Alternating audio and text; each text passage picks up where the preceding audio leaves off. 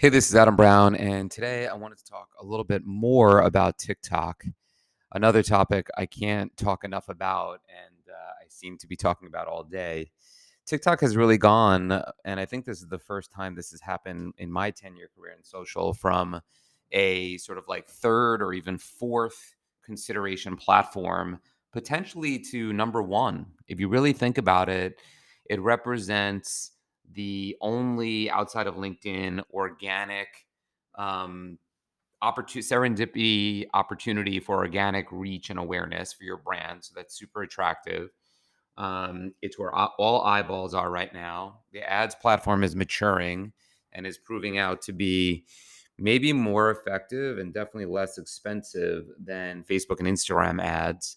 You have creators on there in full tilt. You just have so much attention on the platform and it's gone from something you might dabble in to something that I think you're almost hurting your brand if you're not actively participating in. I've never seen a platform change in importance so quickly where it's sort of all I talk about. I had five meetings on TikTok last week, uh, and I didn't really have any meetings on any other platform specifically. So a lot of attention and energy is going there, and I think brands need to pay attention. Now, it's also a thing that I would encourage brands to not entirely outsource if they're working with an agency like mine.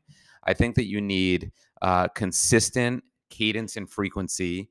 And at the moment, like early, early stage Instagram, it seems like feeding the algorithm and quantity over quality is important. So, not super stylized, not repurposed of content, although I think you can fill some gaps if you have some really elevated cool content, maybe with some context or um, a music edit overlay or something like that can definitely work as part of your diet.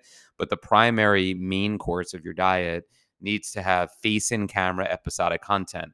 Now, it doesn't only have to be one person, but it should be at least one person who is the face of your brand, whether that's um, you know the founder, a CMO, a brand manager, a social media manager, a content creator, a super fan, an intern, or an agency like ours that provides that as a resource with our ambassador program. But in addition to that, I think that a brand would be remiss if they didn't contribute in some way. So first, I think founders have to get away from I don't use TikTok, I don't know it, so I'm going to outsource. I think this is one you you do need to know intimately. Sign up for an account and just go on it for a bit. Spend time, dedicate focused attention, look at other brands, look at influencers talking about better for you type uh, life choices and food choices and things like that. It'll give you a lot of inspiration for creativity and let you know a little bit about what's going on in the category you're in. So I think it's just like a it's like a no-brainer education spot for you and I think you are leaving opportunity on the table by just ignoring it. I think that that that time that ship has sailed, the time has passed. So I definitely think you need to be on there. And then I think there should be some contribution from the client side. If you have an office, that is gold. If you have meetings um, among some of your employees, even if it's not an office, that is gold. Um, and then if you don't have that, having individual people that can contribute from the company that can show their face and contribute is a really good idea.